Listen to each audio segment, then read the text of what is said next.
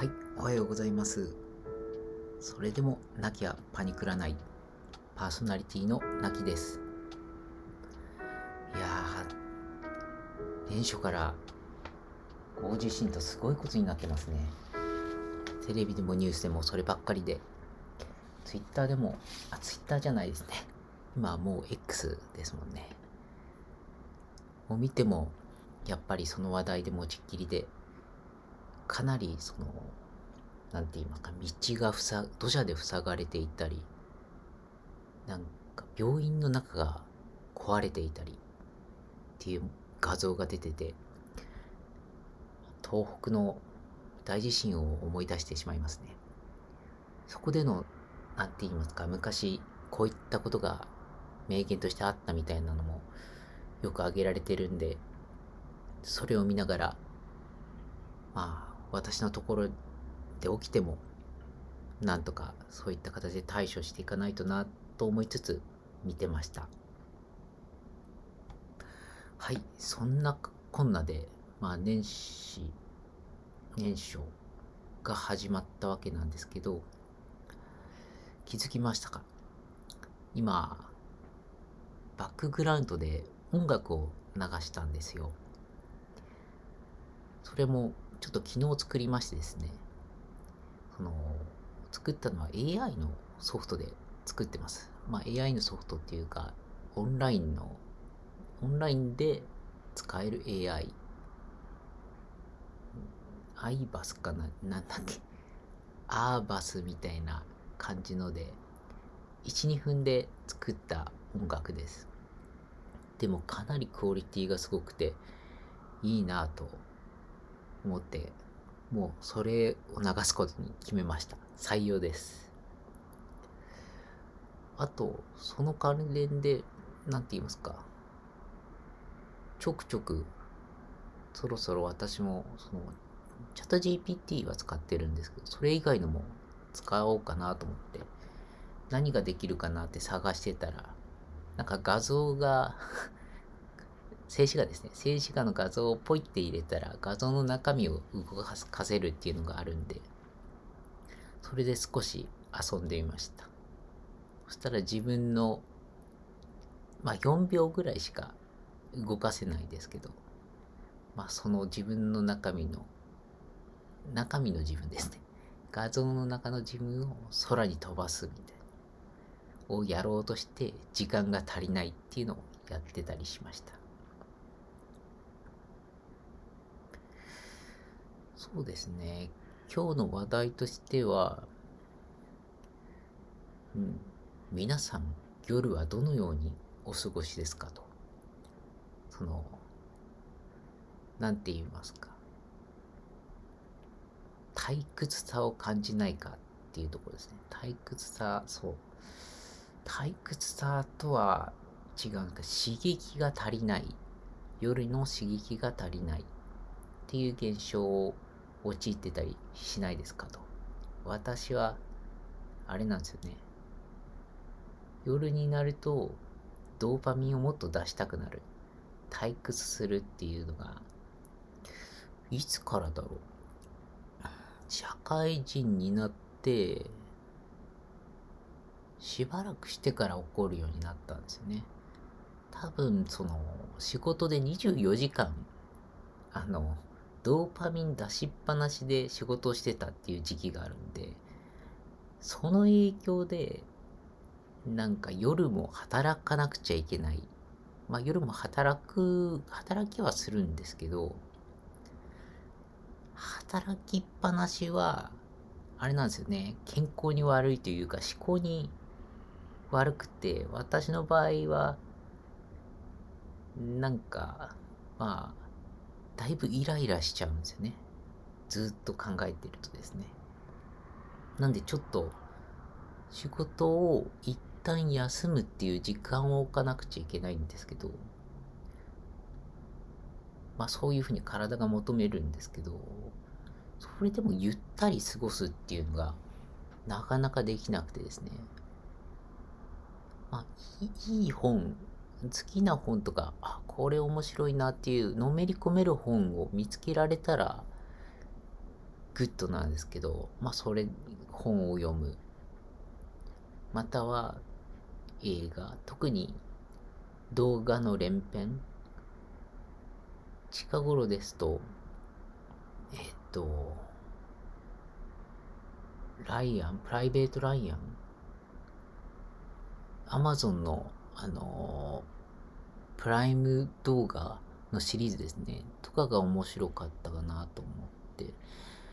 そういったのの、あの、品切れというか、種が尽きちゃった場合に、だいぶ困っちゃうんですよね。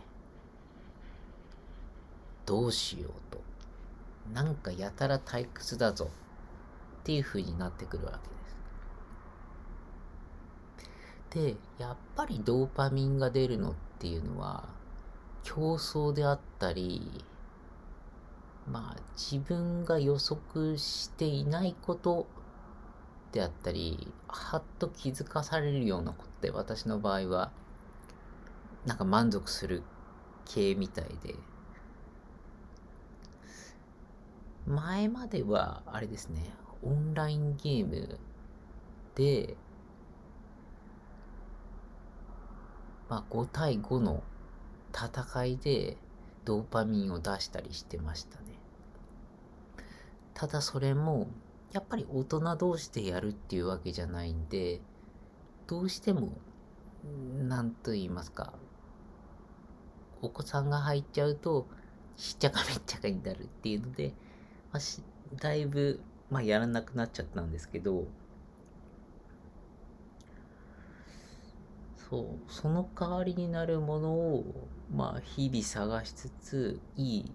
いい、美味しい本を探しつつ、美味しい動画シリーズを探しつつ、何か満足できるものがないかだと探す感じですね。その、あ、プログラミングであったり、その IoT の機器を作るっていうのもあったんですけれど、それは本当自分の仕事といいますか、に、えっと、まあ、直結してる、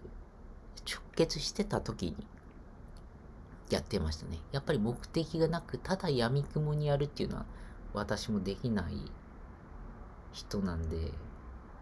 レゴブロック最近流行ってるみたいで、レゴブロッくやってる人います。あれをひたすら積み上げていくっていうのは、ちょっと私にはできないんですよね。その城を作ったりっていうのが、できたら満足かもしれないですけど、自分が住めないんで 自分が乗っかれたらいいんですけど、まあ、なかなかそういったところに楽しみを見出せないっていうのがあるんでですね。まあ面白い。そうですね。まあウェブサイトでも作るかとかいうのを昨日考えながらポチポチやってました。はい。あとはですね、ちょっと、まあいろいろウェブサイトつながりで考えてて、今オンラインショップ運営してるんですけど、まあその時に最初初期の時点ですね、えっと、いろんな日本の工場さんに、いろいろな依頼をさせていただいて、その中の一つに、接触、接触性の皮膚炎のガラパンを作ろうと思って、いろいろ話してて。っていうのも、私が社会人の時に、一番ちょっとひどかった時期があって、そのガラパンのゴムの部分が汗を吸い取るんですけど、その摩擦その、そのゴムの部分と皮膚との摩擦で、ジンマシンみたいに蚊に刺されたみたいなブツブツができるんですよね。で、それが、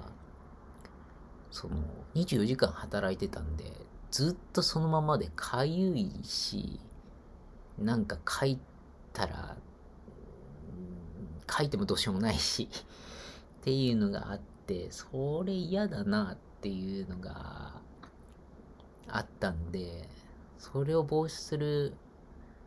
パンツ作っちゃえないかなっていうのがあったんです。ただ、アマゾンに出すにも、アマゾンは、そのあ、全く新しい機能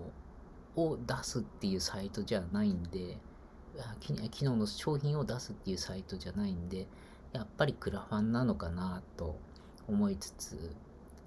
ただですね、人数そんな集まるかなっていうのがあって、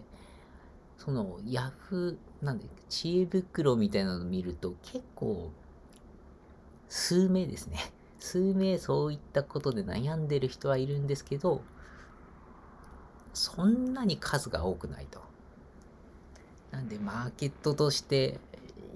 広くならないとな、その原価が落ちないですね、パンツの。パンツある程度の規模でちょっと発注しないといけないんで、1000枚とか2000枚とかでせせめて発注しないといけないんで、私だけで100枚とか 一生分頼もうかと思ったんですけど、それでも結構、まあ割高に3、3、4千円とかになっちゃうんで、1枚あたりですね。もっと下げないとなっていうのがあって、一旦停止しつつあります。あ停止したんですね。ただそれもまた復活させたいなっていう思いがあって、もしそういったものに興味がある人は何かコメント等をいただければ一緒に作っていきませんかっていうのもやっていけたらと思ってます。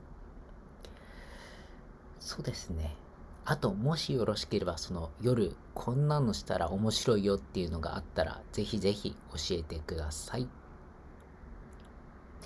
では、また今度。バイバイ。